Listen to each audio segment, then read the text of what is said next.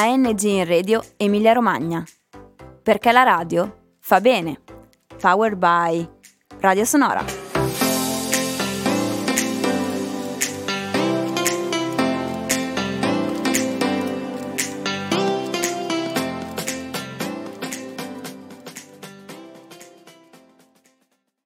Ciao, qui è Su di Corda. Io mi chiamo Luna, ho 15 anni e vi parlerò del violino da ogni suo punto di vista.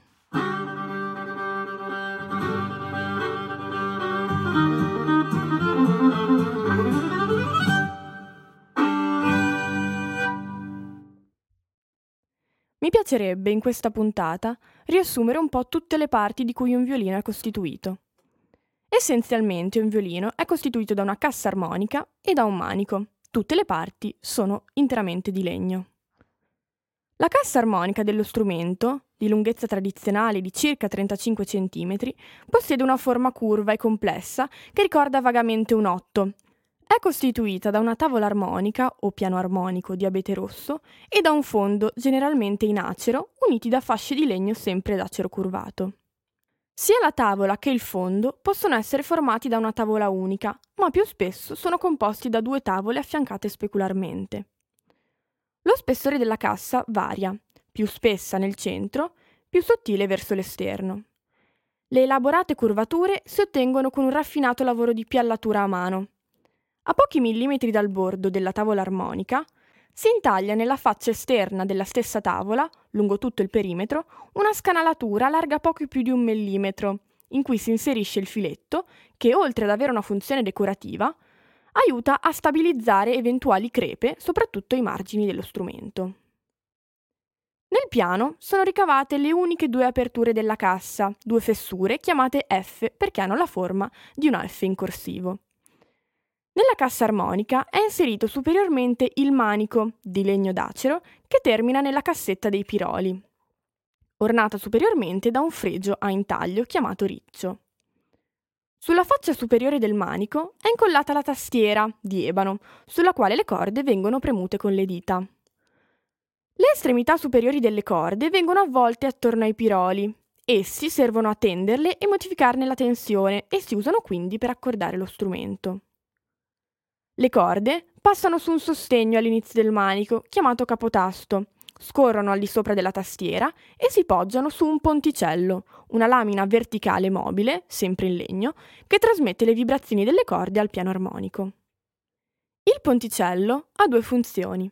Trasmette le vibrazioni sonore alla cassa armonica, dove vengono amplificate e riflesse uscendo poi dalle F, e mantiene le corde in una posizione arcuata, permettendo così all'archetto di toccare una corda per volta. Il violino, nella sua forma moderna, è una macchina di precisione in uno stato di delicato equilibrio. Le forme, i vari elementi ed anche i più minuti dettagli costruttivi, oltre alla grande cura del montaggio, derivano da un affinamento rimasto quasi immutato da più di 500 anni. Le curvature di piano e fondo, la forma della catena e delle F e lo spessore dei, dei legni usati, sono determinati per la qualità e la personalità del suono dello strumento. Su questi parametri si può, in parte, anche intervenire a posteriori. Spostare anche solo di un millimetro gli elementi mobili come anima e ponticello provoca cambiamenti evidenti. Cassa e riccio vengono ricoperti da una vernice a base di olio o di alcol ricca di resine vegetali e vari pigmenti. I liutai sono da sempre impegnati nello studio delle antiche ricette per le vernici e nelle elaborazioni delle nuove, dal momento che la vernice influisce fortemente sull'aspetto estetico dello strumento e condiziona anche la resa sonora.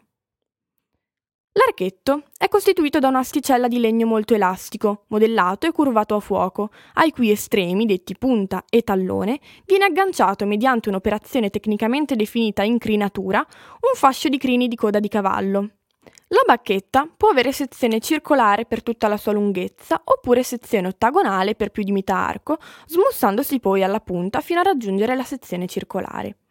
I crini, sfregiati sulle corde, le mettono in vibrazione e producono il suono.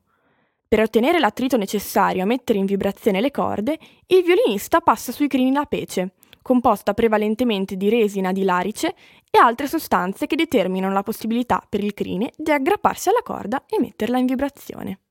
Io sono Luna e questo era il secondo episodio di Su di Corda.